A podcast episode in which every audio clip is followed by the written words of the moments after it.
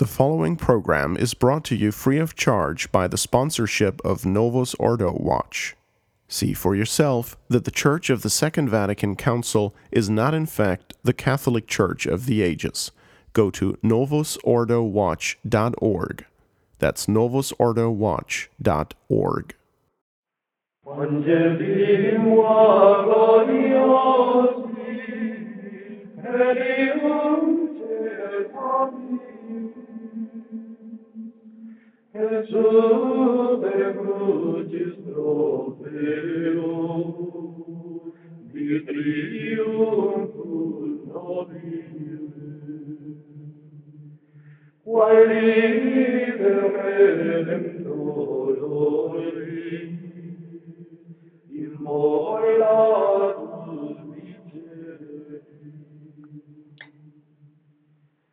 Hello and welcome to Roots of the Rock. Stephen Heiner, and our guest, as always, is His Excellency Bishop Daniel Dolan, pastor of St. Gertrude the Great Catholic Church in Westchester, Ohio.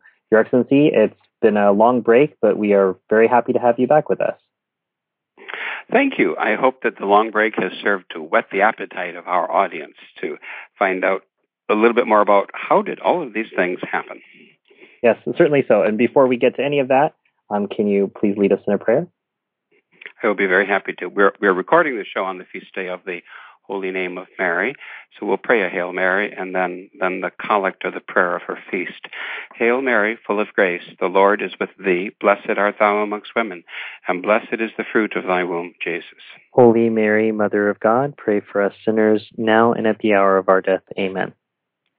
To thy faithful people, rejoicing in the name and protection of the Most Holy Virgin Mary, vouchsafe, O Almighty God, we beseech thee, through her loving intercession, to be delivered from all evils here on earth, and to be accounted worthy to enter into everlasting joys in heaven. Through Christ our Lord. Amen. Amen. In the name of the Father, and of the Son, and of the Holy Ghost. Amen. Well, it's been a while. We've been tracing, for those who are coming to the second half of the season, not having been privileged enough to hear some of His Excellency's earlier episodes on this topic, I would encourage you to go back into the archive and take a listen to some of the earlier Roots of the Rock. We started in the Roman Empire, and I would say we had to do the groundwork to get to this episode, Your Excellency, but I don't think it would be an understatement to say that today's episode and what we're going to be covering, which is the French Revolution, is quite possibly the most important episode in this series. I would argue it's certainly one of the most important episodes I've ever done on Restoration Radio. One of the Stephen, I have a thought. You said that I may leave the audience hanging, but the French Revolution will have left them headless, because the old guillotine would be rolled in and their heads would be chopped off. So I think we have to say about this topic is it is indeed the one crucial subject, not only because it tells us the future, what happens after 1798, and why, and 89 rather, and why are we in such a mess today in the Catholic Church and in the world, but also because the French Revolution encapsulates in itself all of the false ideas that we've been looking at in this series, all the false ideas which Satan inspired over the centuries, and particularly the revolutions, the great Protestant revolt, which had their horrible blossoming, their fruition, their bitter fruition in the French Revolution. You know, you make a reference to the guillotine and the head being chopped off, but I feel like our heads are still off. I mean, the only person I know who really can deal with a chopped-off head is Saint-Denis. The rest of us just have to deal with it. And I think that the world is still dealing with a cut-off head. And if maybe you can put a Frankenstein monster back together, but only our Lord is going to restore this guillotined head. It wasn't, and I think that's the other thing, Your Excellency, and we'll talk about this in the next episode because it's too much to cover in this episode, but it wasn't just Francis' head that got cut off. Subsequently, all the rest of us lost our heads as well. Indeed, we did. If you don't understand the French Revolution, you won't understand anything else that has happened to all of what was Christendom at one time, the remnants of Christian culture and civilization. It all came to the boiling point, I think you'd have to say, in the French Revolution. And the story of the French Revolution touches, you might say, all of the bases too. And then that explains a large measure. Talk about being headless, the idea of dichotomy being chopped up and separated, that modern man, including someone who's trying to be a good Catholic, would necessarily feel today. But I think I would say this, Stephen, I would say that you're supposed to feel headless. You're supposed to feel with your, not only do the bad guys not want you to think, but you're supposed to feel headless. That is to say, without a sense of principles, and the body divided from the head, because that's the spirit of these revolutions, especially with Martin Luther. The idea is that of utter and total division. What a folly the modern movement of ecumenism is. They're going to, as we'll see today with Freemasonry, they're going to attempt a naturalistic solution to man's religious divisions. Whereas the truth of the matter is that this comes about only through Jesus Christ. And the divisions came about through Satan and all of those who freely in their pride chose to follow him, this idea of separation.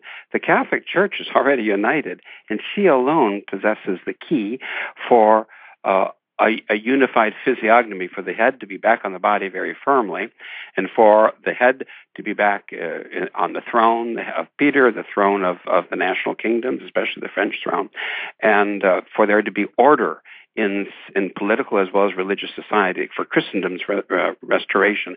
That only comes through our Lord. So to say, there's a lot of important things for us to look at today. Well, Your Excellency, can I start? And I know there's a lot of different directions we can go, and I'm really going to let you be our guide here today. And can I start with this quote to sort of be our marker, which is "Corruptio optima pessima." And I don't want to give the impression that the French were the best, but all of Europe looked to France prior to the revolution, and as a result, the fall was a Europe-wide fall. It wasn't just something that France was subject to, but as I said, we were all subject to it. Can you set the stage by getting us up to this time period? The French, of course, would love to hear you say that. That's like cream in the bowl of a cat. They're just going to lap this one up. But as a matter of fact, it is true because in the divine plan, the importance of France, the eldest daughter of the Church, for weal or for woe. During my last visit, I think I pointed this out to a French, one of our French priests, and he said, "Oui, mais malheureusement, la France n'était jamais à la mesure." France was never up to it, unfortunately. Yes, it's true, but France was never up to it for what our Lord expected and demanded of his people. So, really, from every point of view, France was a very important nation. France was an important nation with immense economic and political power and a tremendous cultural influence. Remember that until probably World War I, the diplomatic language was French. World War I was declared actually in French. Because France is so very important because of her ancient Catholicism, her as I say, the military and economic power, and also this great cultural influence. So France was in a position to pump out these ideas to all of the world, and that's, we'll see later on towards the end of the show, that's what Napoleon did effectively by his all the wars at the first decades of the 19th century. That's a little bit about the importance of France, and about the history that leads us up to it. Let's talk about what a revolution, I guess, as usual, we should probably define terms. What's a revolution? Father Fahey gives in his wonderful book, which I recommend highly to everybody, The Mystical Body of Christ and the Reorganization of Society. He gives us two ways of taking the word revolution. First of all, that of a radical transformation of society undertaken for the purpose of destroying the ancient order, which was based on the recognition of the rights of God through the mystical body of Christ and the reality of that supernatural life of grace, which is our highest and our noblest life. So that's the first one. It's radical transformation of society, a society which heretofore had been based on the recognition of God's rights, first and foremost. The second signification is derived from the first. The word can be applied to the doctrine or the principles in the name of which this social transformation has been accomplished. And it can also be applied to the new institutions that are set up in the place of those that have been overthrown. The aim of revolution, therefore, is based on the denial of God's rights, the denial of our supernatural life, and is the enthronement of what? As the French did literally in Notre Dame Cathedral, it's the enthronement of man's reason as supreme. When the French enthroned a prostitute as the goddess of reason on the high altar of Notre Dame Cathedral, that's what they were enacting in a symbolic way what the entire French Revolution accomplished. So naturalism and rationalism then were enthroned and then put into practice in daily life. So we could start with that. Maybe that's the definition of a revolution. And then next, I think we need to talk a little bit about, just maybe under the guise of a review, because it's always good to have a review, about the other revolutions. I mentioned about division. That's what I'd like people to always keep in mind, because, there's all this smarmy talk and song and everything about unity and why can't we all just get along and everything. Why is that vision of the guillotine and the headless citizen, why is that so appropriate? That's the essence of the revolution, chopping off people's heads. The essence of Luther's revolt was a division between the Christian and the citizen, chopped off, divided. Two separate entities, two separate mentalities.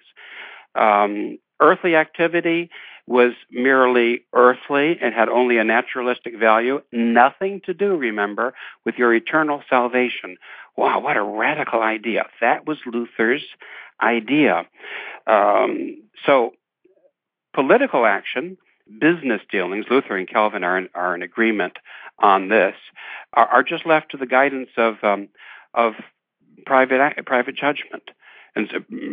And inevitably, what's private judgment going to give you? Inevitably, like in 5 minutes, it's going to yield to the promptings of self-interest. What's best for me? What do I want right now and today? Not what does God want, but what do I want? So individualism, this division in religion, prepared the way for individualism and separation, the spirit of separation in the political world and in the economic world. Naturalism grows out of that. This is the manure in which naturalism can grow. That naturalism, remember what's that? Naturalism says that man can accomplish his purpose in existence, his life here below, without any reference to anything outside of himself. A supernatural revelation, a God, an unseen world that has nothing to do with it. You can believe that stuff privately if you want to, but the reality is what you see is what you give and what you get, and that's all that matters. That's naturalism. Now, because of this division and because of the separation of man from God, and the introduction of the crucial principle of it's called, the French call it libre examen, a free examination. That is to say that every Christian, divided up again, every Christian is his own, he is his own priest, he is his own teacher, he is his own prophet. Because of that, everyone comes up with his own idea about religion. And then there are these immense religious wars, 100 Years' War and all the rest of it in France, coming out of the Protestant revolt of Martin Luther and the rest who followed him. The devil, seeing all of that, Father Fahey says, takes advantage of it and says, and in effect, he inspires people to say, well, look, now everyone is all disagreed about religion. So why don't we agree as a remedy for all of these divisions, these You could float this today on any news channel, and from most pulpits too, and people would salute. This would be the flag. Why don't we agree that these are all just personal and subjective ideas, and since we're basically good people, we're rational thinking human beings, the devil further promotes. Why don't we just establish the brotherhood of man on a natural level, and so we can all, as individuals and as nations, sort of get along with each other, and we get together and we'll solve our quarrels. This sounds good to people. It sounds really good, especially coming out of a context of constant religious wars and quarrels and divisions, such as we're still experiencing today. That's really the origin of the revolution itself, the French Revolution, to a large measure, and certainly of Freemasonry, this worldwide secret fraternity or brotherhood of men who wanted to promote human values and a human solution to what they saw as a religiously imposed problem, war, division, bloodshed, that sort of thing. So Freemasonry comes into the scene right away we're explaining the history of the revolution.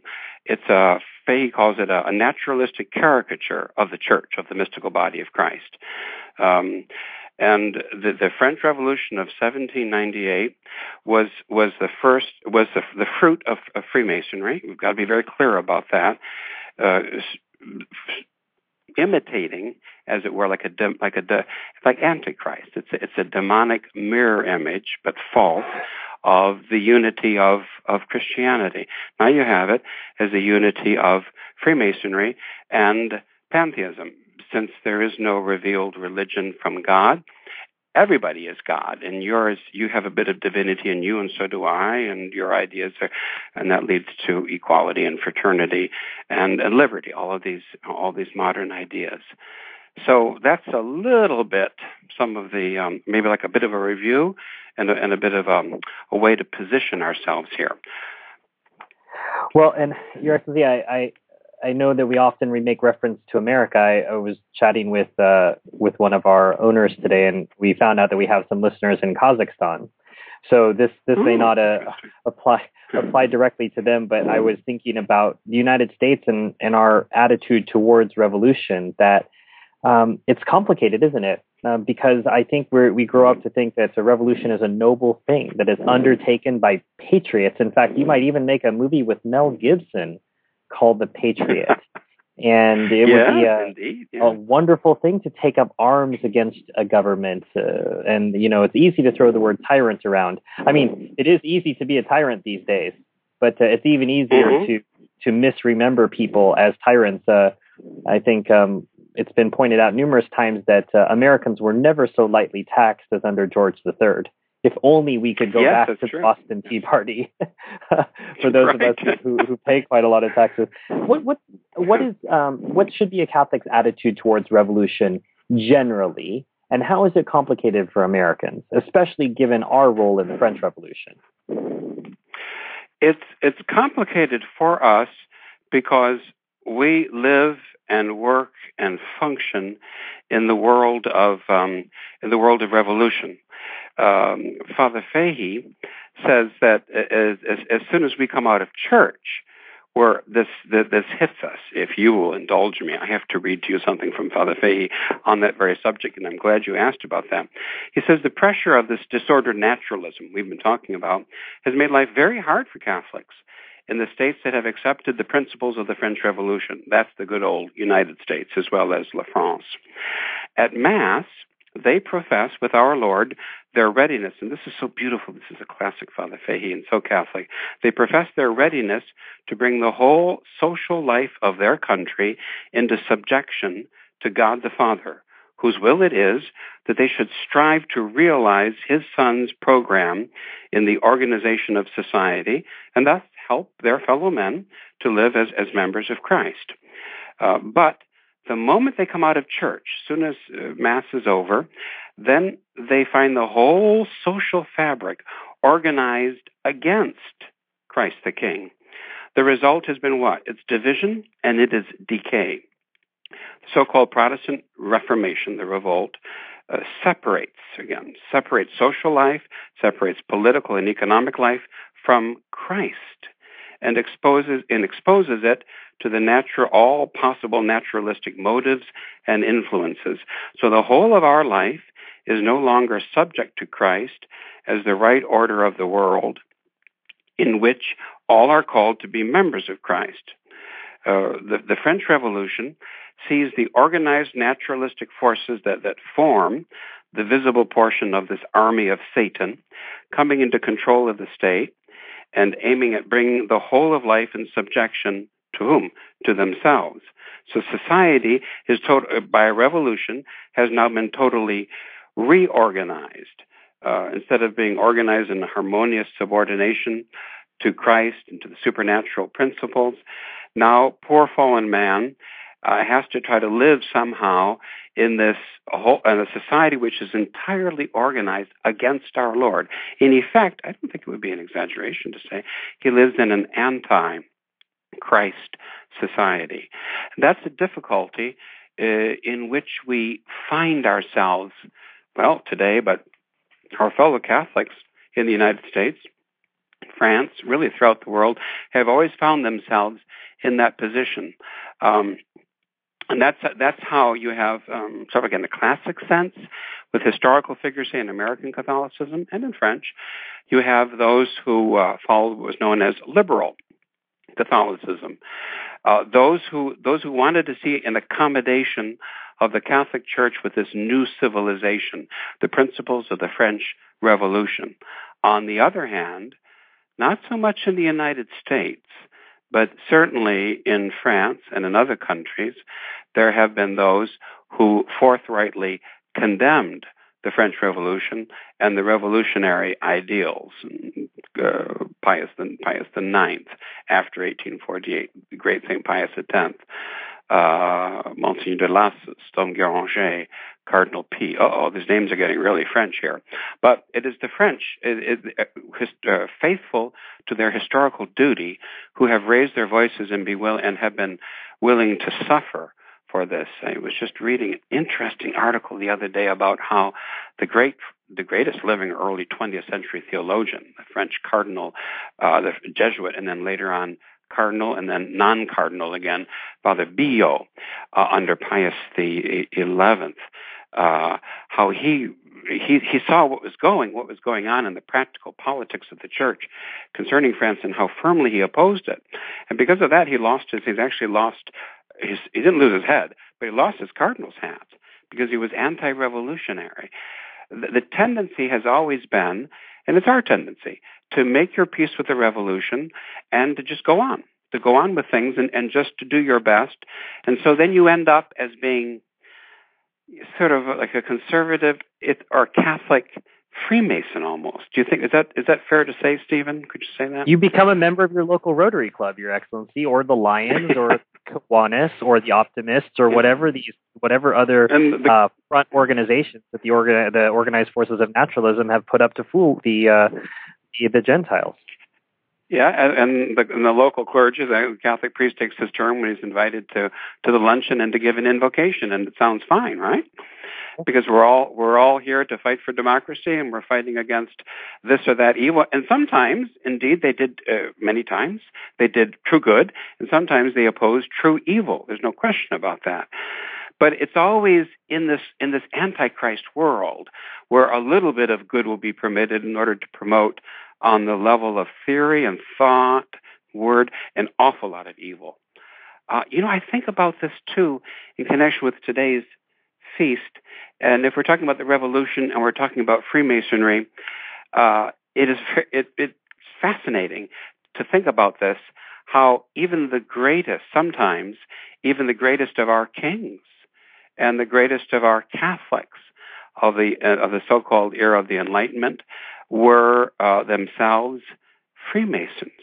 how Mozart was a Freemason, how there were two great lodges in Vienna. And one was the Catholic Lodge, so-called the Catholic Lodge, if you can, and the other was the anti-Catholic Lodge, one which was culturally Catholic, and the other that was a true, we could say, Jacobin, or a true revolutionary kind of an approach to Freemasonry. Today's feast, 1683, the victory of the Battle of Vienna, led by the great Polish king Jan Sobieski over the Turkish Sultan, far outnumbered. But some Germans joined the Poles, and they won a stunning victory by Our Lady. They besought Our Lady's assistance, and they prayed the Rosary on the way.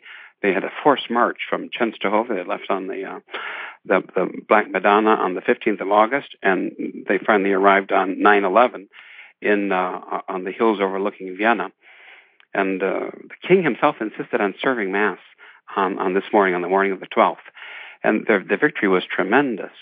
But the amazing thing to me is, this explains how the devil almost forces all of us to do business in this world today. The king, Jan Sobieski, for all of his glory, he was a Freemason.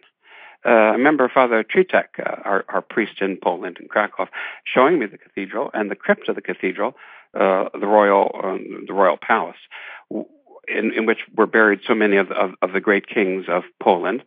And somewhat apologetically, he noted that to me. I wasn't shocked or surprised.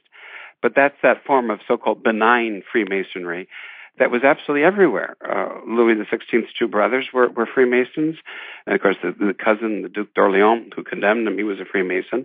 Louis XVI's confessor was a Freemason. Everybody was a Freemason in that world. And that takes us back again, maybe, to an understanding of how could it have happened, this French Revolution? Well, it's the work of Freemasonry, which is a secret conspiracy, never forget. And it happened by means of plotting and planning, but it happened, too, by means of the world of thought, that the philosophes, the encyclopedists, as they're called to, all of these false, rationalistic, anti-clerical ideas that got in, and then if you were fashionable, you bought into all of those ideas, and then ideas have consequences, and eventually this came about. But before we go to maybe talking a lot about the role of Freemasonry in the French Revolution, I would like to talk about some of the other causes that I believe led to the French Revolution. It's almost as though, you'd have to be very qualified in saying this, it's almost as though France is the eldest daughter of the Church. She is sort of in the new dispensation of grace, she is a sort of a new Eve, in a sense. And it's just very, very, very qualified in the sense that in the sense that our first parents, by their sin, condemned us to original sin and to concupiscence and to all of the perduring effects of original sin. The whole human race fell with Adam and Eve. In a sense, the whole human race fell with France, the eldest daughter. When she fell, everybody fell. That's the importance of France. In the divine plan, what the French call, I think correctly, the divine mission of France. It's more in theory than in practice. It reaches its high point with Saint Joan of Arc, and that you see the individual cases of it with these great, great saints through the Little Flower at the end of the 19th century. Wonderful, wonderful saints, this incredible saints, flowering of sanctity, and then all of the incredibly important Marian apparitions in France, too. The importance of France, the eldest daughter of the Church. So you can't understand the causes of the French Revolution without having this concept that God punished the French. He punished them and their monarchy for Gallicanism and for Jansenism, for unleashing these horrible heresies that did so much to hurt the life and the growth of the Church. God punished the French for Louis XIV's anti-Catholic wars. His siding with Protestant Sweden, for example, in the Hundred Years' War, because it was politically expedient for France to do this. The French did it. The French government did it. There is all politics. And remember the Lutheran idea? Everybody's all chopped up into pieces. And so on Sunday when I go to Mass, or for the French kings, in the morning when I go to Mass, I'm a Catholic on my knees before my God. But the rest of the day, I'm an autonomous creature. I don't answer to God. God answers to me. And I make the decisions. That's that division. That's Martin Luther. And really, even before Martin Luther, we saw that with nominalism and this idea of laicism and Philip the Fair. So our audience will want to go back maybe and listen to some of the earlier Roots of the Rock to get a real idea, because these are very important ideas. God punished, and then God also punished the French because he and his, after all of this was done, so crucially important, all of this was done, our Lord, in the excessive abundance of the love of his Sacred Heart, gives to St. Margaret Mary a message to my well-beloved son, Louis XIV. And he promises that he'll bless Louis. He'll bless his kingdom. He'll bless his family. He'll bless the army with success for their wars, everything. And all our Lord asks is that he should be acknowledged as the King of France, and that the Sacred Heart should be put upon the royal emblem. The Sacred Heart should be put upon the flag of France. France should be consecrated to the Sacred Heart, and nothing. There's no response. There's no nothing. Finally, Louis XVI, shortly before his death, does consecrate France, but it's too late. It's too late. And so I think the French Revolution, the French France lost its head. The king was decapitated. That came about because they refused to bow down to our Lord as their head, the Sacred Heart, who desired to rule over them. That's from a spiritual point of view, the divine mission of France. I think from a natural point of view, leading up to the French Revolution would be as well the idea of the abuse of the monarchy. The medieval monarchy, carefully circumscribed with rights and duties in its relationship to the nobility and its relationship to the ordinary people of France, that was depassed by this heretical notion of the divine right of kings, how they didn't have to answer to anybody at all, and then to a corresponding centralization, so that all of France becomes centralized in Paris or in Versailles, and the king alone, he has all the power. Well, then that's a form of tyranny. That's not Catholic monarchy. It never was. Our principle is that of subsidiarity. That things should be taken care of on the lowest possible level conceivable for the organization of society. That's Catholic social teaching. So from a natural point of view, they paved the way for this revolution. Then, as I said before, by the French philosophes, by the French encyclopedists, and all these false ideas that we've spoken of earlier in this this show today, you see it all. You see it all coming to fruition. The French Revolution. It certainly wasn't about bread, though, was it, Stephen? In the old canard about qu'ils mangent de brioche, that Marie Antoinette is supposed to have said. We don't even know that. Exactly. That's one of these. And I'm glad you pointed it out. You're actually just in terms of going back to the lies we're always told. I often ask people, I said, where did you hear that? Okay, do you have any proof that was ever said? And it goes back to the education we receive as Americans, or wherever we receive it, as British people. Whoever has written your history, it's hard to find people who haven't been infected with these ideas.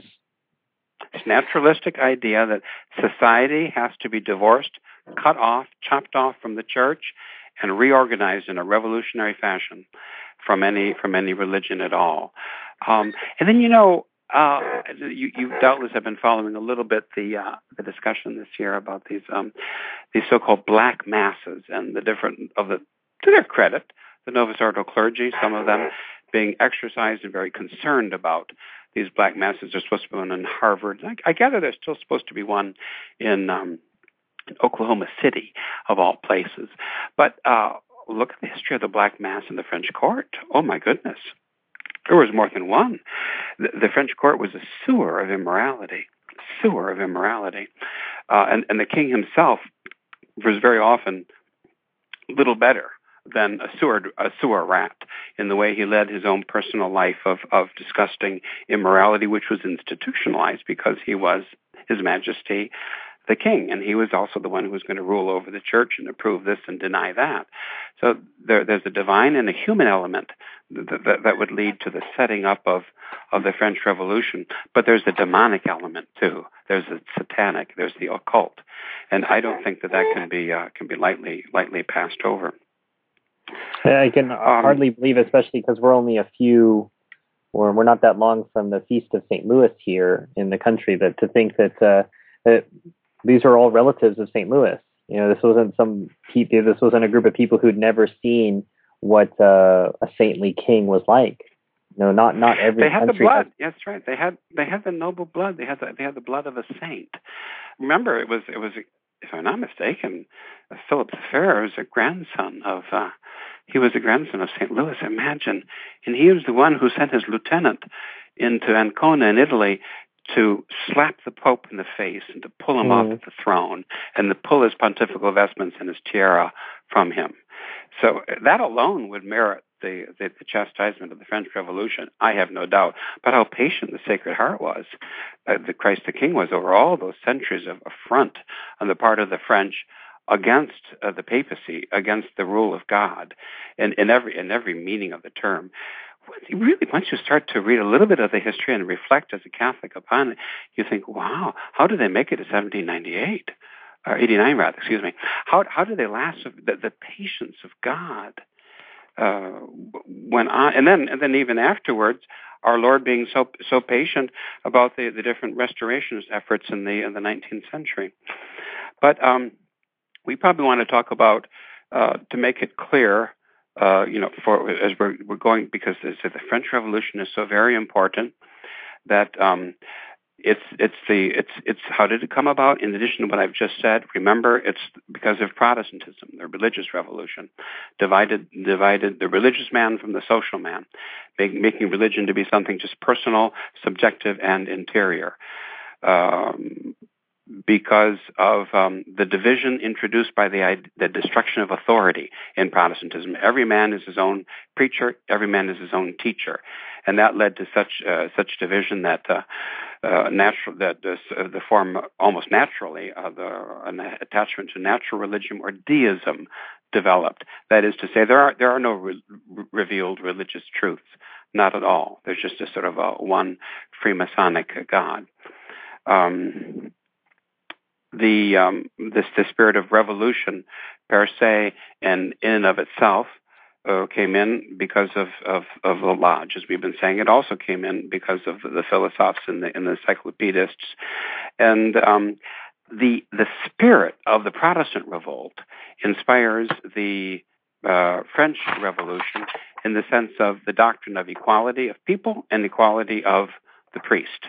The two of them. Perfectly equal to each other. You will see that with the idea of liberty, equality, and of fraternity.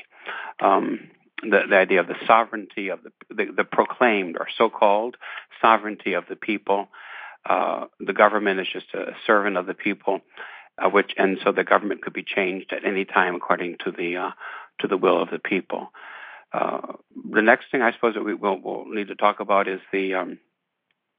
is the great motto of the French Revolution, all three of which, liberté, égalité, fraternité. You probably see it quite well. You see it over the city hall, don't you? Wherever you go to a French town or village, you just see it everywhere. You do see it everywhere. Liberty. It doesn't mean the freedom to do God's will, and which would be liberty in the good sense. Freedom, but it means specifically from God's representatives, freedom from the king, freedom from the pope, the bishop, or the priests. It means the overthrow of any and all legitimate authority, which is that of the church or that of the king. And there's this idea that man, the idea of Rousseau, Jean-Jacques Rousseau, and also the Illuminati, that man is enslaved, is chafed in his chains of society, of this Christian society, and that the only way to break the chains is to have a true revolution and establish democratic, socialistic states in which the principles of what they call the social contract are very firmly in place. So that's there. But of course, as you see with all of this, all the way through, from the deistic religion, the Masonic goal of brotherhood and all just getting along, to the false idea of liberty and the rest, these are words, but the reality is what? The reality is a true tyranny, and that's something I would like to stress throughout this show today. It's a true enslavement of the mind and of the tongue and everything else, because first of all, because you have no right to tell the truth. The next, because the liberals are the last people to be liberal. They have never been tolerant. They don't even apply their own principles. They, first of all, do not apply their own principles. And that's why there's always such a bloody price to be paid whenever you see one of these revolutions taking place. So then that's the false idea of equality. It doesn't mean an equality of nature. That would pertain to all men. Bishop Sanborn says that, but rather it refers to a social equality. This is what I referred to earlier: the social contract theory of Jean-Jacques Rousseau. The state is composed of equal individuals, and these individuals commission government officials to keep order. Authority does not come from on high. It denies the right to rule for anyone coming from Almighty God. And then fraternity, which serves as the whole idea of the Masonic fraternity as a replacement, as we've seen already, for the mystical body of Christ, for the true ties of society that run through the mystical body, Jesus Christ, our head, Mary, the neck of the mystical body, and we, the members of the mystical body. Instead, there's this great fraternal mass, there's a brotherhood, and the brotherhood is the Masonic brotherhood. That's what's important. In addition to those three, you have to say almost right away, almost in the same breath, democracy. Democracy doesn't refer to the popular election of officials, and that's the end of the story. They use democracy in the sense that power to the people, power comes from the people. That's the idea. The power comes not from God, but power comes from the people. This is one of the great principles of the Revolution, the American Revolution, the Protestant Revolution, and the French Revolution. It's all this false idea, the concept of the origin of authority. Socialism, that's another key element here. Even though you wouldn't think of socialism really as coming in almost until the 19th century, Karl Marx. But no, already in the French Revolution, socialism, you see it. It's the social and economic effects of the idea of equality, applied especially by means of this the social contract theory. And then next, embodied in the so-called Declaration of the Rights of Man, you have all these liberties, supposed liberties, because as I've been pointing out, and I don't think we could say it often enough, you're not really free. You're not really free to practice any religion you want to. You're certainly not free to say anything you want to, and there's no liberty of the press to speak of. It's all run for your convenience. So it's all controlled. But they use these liberties in order to destroy the old society, any remnants of Christendom, and really any remnants of a traditional order. And once that's all smashed and destroyed, with the idea of corresponding rights and duties and a certain civilized quality of manners and courtesy and the rest, once that's all just swept away in this tidal wave of blood, why then they put the screws to you. And you'll see how much liberty of religion there truly is, or how much liberty of the press or of speech there truly is. But for the sake of it, we should say that They claim that liberty of religion is a natural right that man has, that he's born with, that it is absolute, and of course at Vatican II that entered into the official teachings of that new and that false church of the, as Archbishop Lefebvre called Vatican II, the Church of the Revolution, of the French Revolution, finally come to the Vatican. So one of the first acts of the French Revolution was to establish freedom to practice all religions, and then to accept the Jews as full citizens, citoyen citizens of this new French state. So everything is secularized. Everything is absolutely and totally secularized, and the state is either atheistic or at the very least it's an indifferent state. Freedom of so-called freedom of the speech, freedom of the press. Those are hypocritical notions, but they're used, as I say, as a means to lull people or to destroy what was left over from the past. But all of this, if you try to oppose any of the myths of the revolution today or the worship of the all-powerful state and the war machine and the rest of it, you would see how far your freedom or your liberty actually would go in our post-revolutionary countries and democracies. It wouldn't go very far at all, because those are all just words, and they're words that are used truly hypocritically.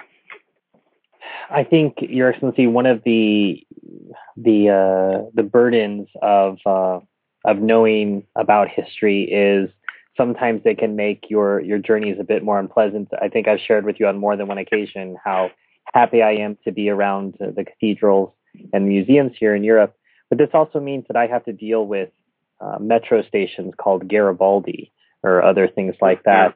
Sure. And, if I have a companion with me during the day, they'll watch me get a little irritated and they'll say, what is it? I said, the man's a murderer and he has a subway station named after him and no one notices. And I think that's, obviously that sort of lingering injustice as an enshrined fact that we just have to, we have to live with that. I suppose it's a lot more in my face here, Your Excellency, because it's almost as if the American Revolution is just sort of whitewashed and it's all there in Washington, D.C. and it's in your face there. But everywhere else in the country, you've got Walmart and everything else. It's not as in your face. But here, you can't go anywhere without seeing Liberté, Égalité, Fraternité, or some other disgusting monument to this. And obviously, you're talking about liberty of the press, and this ties into the Declaration of the Rights of Man, which is maybe one of the most hateful documents I've ever laid my eyes on. I'm thinking of a useful phrase from a former classmate of yours to refer to this document, which would be lies, lies, lies, lies, lies. Exactly. They are all lies. Yes, yeah. Lies on the theoretical level and lies on the practical level of false promises, false advertising that will never ever be carried out. It is simply a hypocrisy in order to destroy the true freedom of the children of God, which the church and the monarchy, in its proper role over the centuries, enshrined and promoted and took care of. And now it's gone. Now it's entirely gone. It's interesting to consider. You mentioned about America and some of these things as being obviously clearly enshrined, in a sense. Clear, but I think you have to say about America that it's hiding in plain sight. In broad, yes, exactly. But it's still hiding because most eyes are just closed. People don't have a clue or an idea. But we're talking about these the disgusting Declaration of the Rights of Man, and How interesting that this declaration was derived from the constitutions of several of the American states, Virginia in particular and New Hampshire. Don't tread on me. And how all of the principles of the French Revolution had already been given a political expression, at the very least, genteelly and without the blood of the citizens flowing too much. But that's all found in the American Declaration of Independence and in the American Constitution. The Freemasonic state had already been established, but America at that time was not the empire that she has become today, so it was not very important. So these things had to be done at Ground Zero, and Ground Zero was Paris. Ground Zero was France, and that's why they had to do these things, and that's why they went forward with the detestable Declaration of the Rights of Man. In preparing for this presentation, I was intrigued to learn how early the Church, the person of the Pope, condemned the French Revolution. I got the impression that there was some delay, but oh no. The Declaration of the Rights of Man was 1789, and the Holy Father, who would pay for this by being kidnapped by the wretched French, Pius VI, in a letter to the Archbishop of Avignon in 1791, just a few years later, condemned the Declaration of the Rights of Man. It is enough, he said, to recall those 17 articles wherein the rights of man were taken exactly in the same sense as they have been set forth and proclaimed in the decrees of the National Assembly of France. I mean, those rights so opposed to religion, so opposed to the good of society, and they were so taken that they might form the groundwork or the foundation of a new constitution. So there you have the voice of Peter, the voice of Rome, speaking very clearly from the very start of the revolution to condemn it. You know, you're actually as well, and we hear an echo of that 100 years later, when Pius IX of immortal memory said that he has heard quite enough of the rights of man. Let us hear of the rights of God. Indeed. No one ever talks about that. No. I want to, as much as my stomach isn't very strong today, but I would just like to read a few of these articles, Your Excellency, and have you comment on them as the bile might rise to your mouth.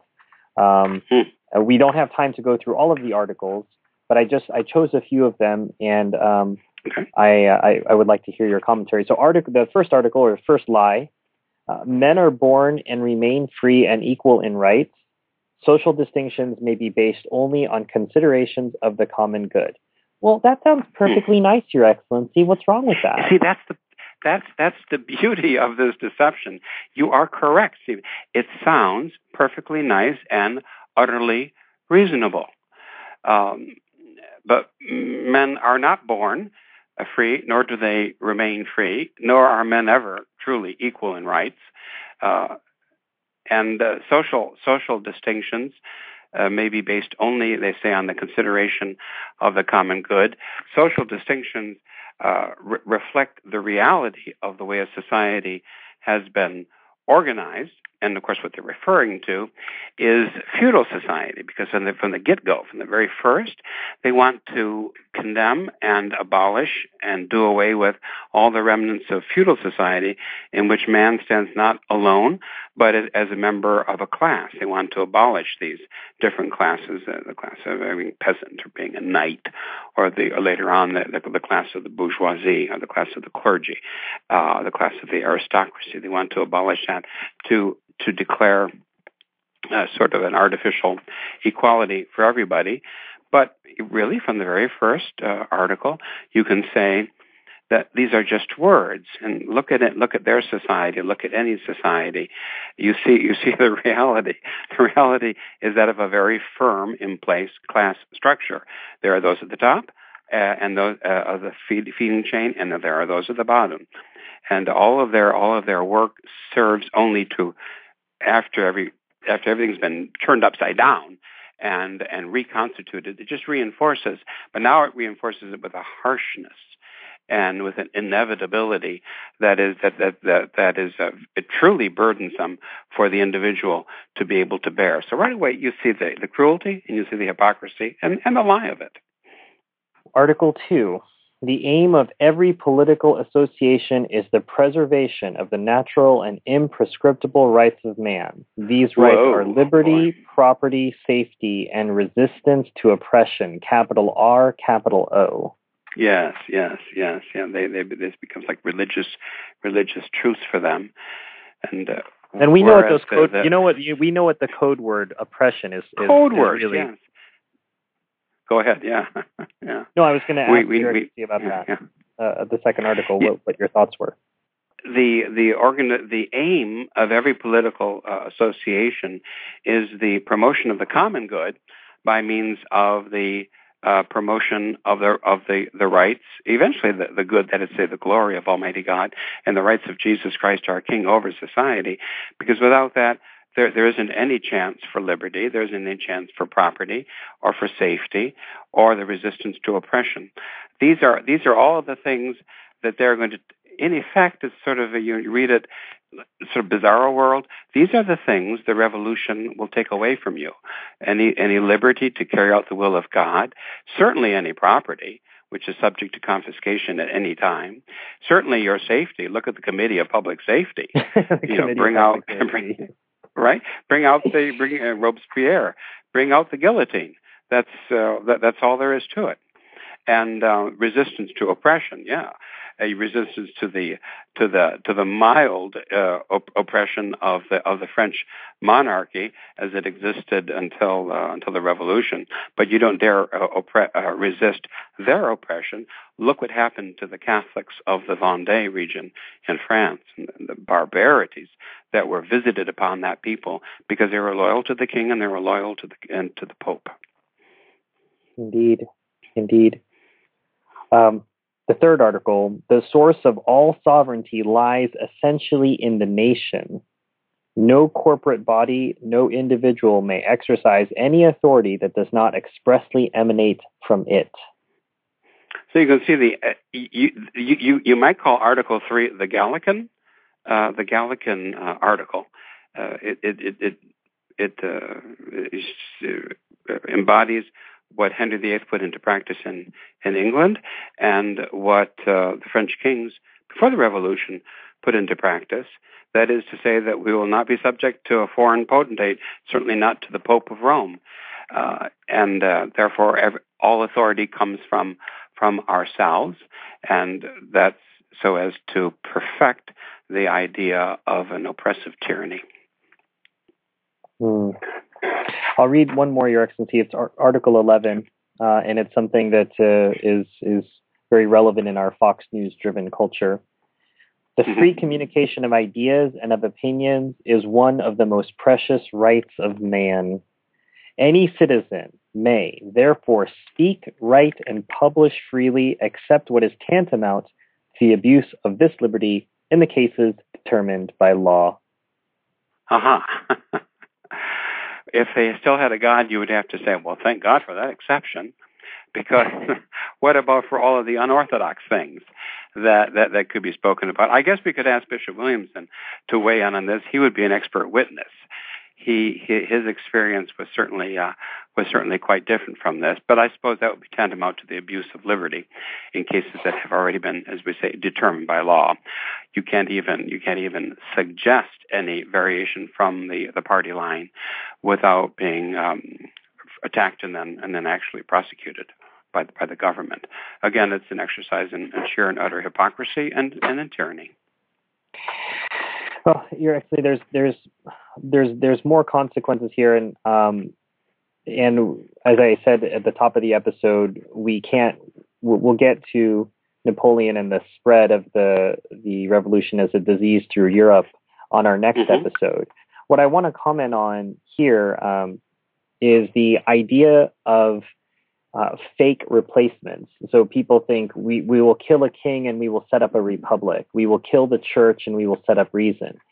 And what they're affirming is the fact that you human desires, you can redirect them, but they're still there. So the new religion for France becomes nationalism. You know, you forget Catholicism and now your religion is your country. And I have to say, Your Excellency, As an American, that sounds awfully familiar. Does it really? Do you think so? Yeah.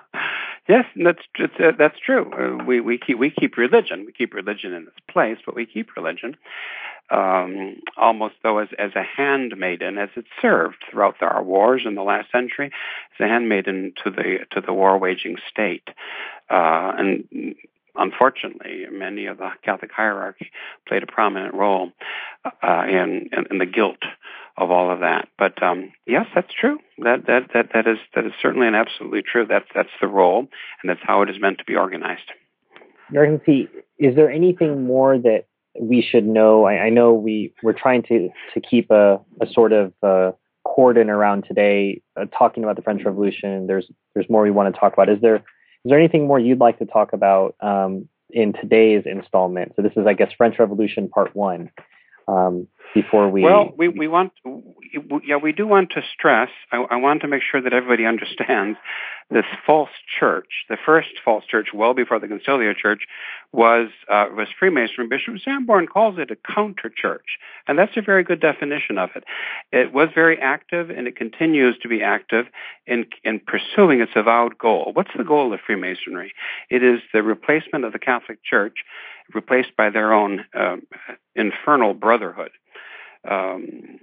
So from the French Revolution through today, what the popes call this sect will have a part in every event, in every episode, in which another step is taken towards the promotion of a naturalistic world religion, such as Francis in Rome and his friend Shimon Peres in Tel Aviv want to see accomplished, as well as the establishment of a naturalistic world republic.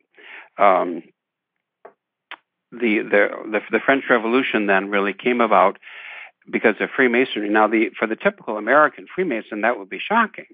That would be because they don't see the evil of it, not at all. But remember what we said earlier in the show, how Freemasonry had infiltrated all the positions in France. Everybody was a Freemason, including the clergy and the bishops, the confessor, the king. And Freemasonic ideas had obtained everywhere, and they were accepted without any objection at all. They were given an unqualified acceptance. What do you want to say about maybe the final effect of Freemasonry? Freemasonry won its battle. This great nation was lost to the church. This great nation was led into apostasy, and through France, then the whole of the modern world was led into apostasy. There's something else which really doesn't need to be said. Monsignor Delassus talks about the role of the other great force, organized in the organized forces of naturalism, the Jewish nation. I mentioned earlier about how one of the first things the French Revolution did was to bestow citizenship upon the Jew, and to make them to be full-fledged members of this new nation. Monsignor Delassus refers to the Freemasons as the servants of the Jews. That might sound a little shocking or even anti-Semitic, but their spirit was certainly the same, and many of the leading liberal French rabbis in the 19th century claimed the French Revolution and its spirit for themselves. There's a Rabbi Isaac Bloch, Nancy, in 1889, who says, "The spirit of the Revolution and the spirit of the Jewish religion are one and the same. In the last analysis, the one proceeds from the other. The Revolution has had the providential effect of bringing Judaism back to the way to be traversed in order to carry out its mission." And then this idea of the mission of Judaism is the messianic state that's brought about by the Jews and then ruled by their Messiah, and they will bring peace and concord and unity to all of the world. That also is a pretty good description of Freemasonry, and that's pretty much what they want. A couple of quotes before the end further quotes that I would like to mention to everyone. Something I came across to my reading of Father Fahey, which is shocking because, especially in France, a lot of the conservatives, a lot of the traditionalists will have, understandably, a warm spot in their hearts for the Vichy government that was set up by the Nazis after the armistice in France that ended the World War II in France, anyway, officially. But the Nazis, remember, they're naturalists 100%, and they're part of they're socialists, but they're just national socialists as well as naturalists. Those two ends have to be kept in mind. Their education minister, who is a man called Carcopino, technically called the Secretary of State for National Education, he said something shocking, but that shows us, you might say, white Masonry or white naturalism, that is to say, it seems harmless. But this is as is practiced in America, and he said this in the 1930s, but it is now coming about in this new century. He said the word God in the program of moral instruction in the primary schools is to be replaced by the expression spiritual values, or Christian civilization, or the native land. But you can't say God anymore. But that term spiritual values, that struck me. This whole idea of, again, a chopping apart, a separation, the theme that we started with today, comes about between being a spiritual... Well, I'm a spiritual person, but I'm not religious, you know. The Vichy minister predicted that coming and praised it and said that would be a good thing. So long ago, and now... These things are finally and fully coming apart. The other quote I want is from the great Leo XIII. He writes something so beautiful. He says, "Never to have known Jesus Christ in any way is the greatest of misfortunes, but it involves no perversity or ingratitude. But after having known, to reject him, to forget him, is such a horrible and mad crime as to be scarcely credible." So I think you have to look at, you know, when you visit France, you see there are these war memorials in all the churches and in each village, and you read the devastating effect of that war 100 years ago, the Great War, they called it, and then World War II that came in its aftermath. So many who died, and such an upset to all of society. What a divine chastisement. But I think even then, it was a divine chastisement with an invitation to repent. But by then it was already too late, certainly by the Second World War, and no one was going to repent. Pope Leo XIII goes on in a sentence which I think describes us in the modern world, wondering how much do we have to do with current events? How much do we have to do with politics today and in our modern democracies, our modern godless democracies? Their minds are busy with 100 confused projects, rulers and subjects alike, traveling a devious road, bereft as they are of safe guidance and fixed principle. That's the Catholic Church. That's the safe guidance. Hers are the fixed principles. And so the bad guys keep us busy with all of this stuff, all the news of the day, and ISIL and ISIS, and bomb here, or send troops there, or tax this, or oppose this other thing. But it's just a devious road. It's meant to distract us and keep us busy because we don't know Jesus Christ. And we don't have that safe guidance anymore of the Church.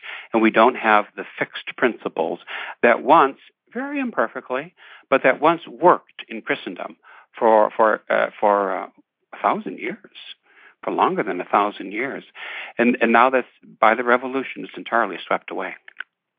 Well, I think that's as good a place as any to put a stop to this first episode of the French Revolution, Your Excellency.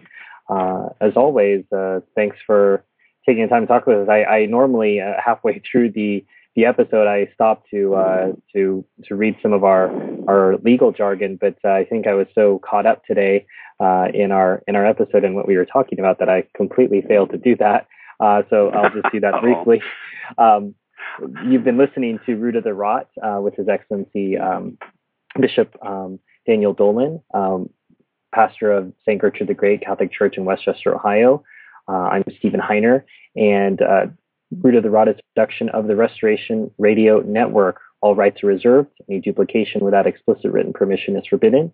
Permission can usually be very easily obtained by writing to mail, M-A-I-L, at truerestoration.org. If you have any questions about today's show, if you need clarification on anything His Excellency said, if you want to vigorously disagree or vigorously agree, you can simply write to Root of the Rot at truerestoration.org. Again, that's Root of the Rot at truerestoration.org. RCC, as always, it's a pleasure to be with you, and I realize this means that you're on the hook for another show on the French Revolution next month. I think so, but because it's so very important, I think this is time well spent. And after all, you're interested in it, I'm interested in it, and I hope everyone will be interested in it finally. If you want to understand the root of the rock, you need to know about the revolution. Well, Your Excellency, thanks so much for your time, and we will see you next time. You're very welcome, and God bless you. Thank you. Thank you. All of us here at the Restoration Radio Network would ask that if you found this show to be informative, helpful, or in any way beneficial to you and to your faith, that you please consider sending a note of thanks to the clergy who help make our network worthwhile. Remember that above and beyond material contributions, the most important donation you can make to our work here is prayer. Please think of offering a Mass, a Rosary, or even a simple Ave for our work the next time that you pray. For the Restoration, I am Stephen Heiner. May God bless you.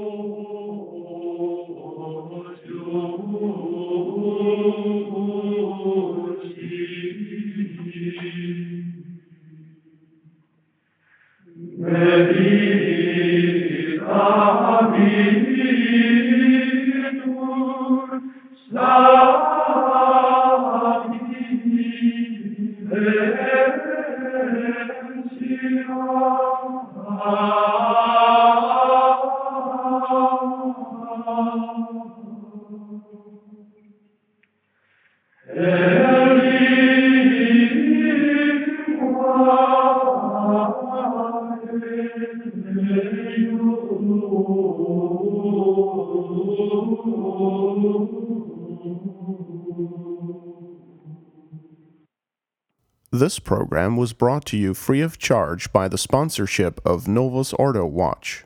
See for yourself that the Church of the Second Vatican Council is not in fact the Catholic Church of the Ages.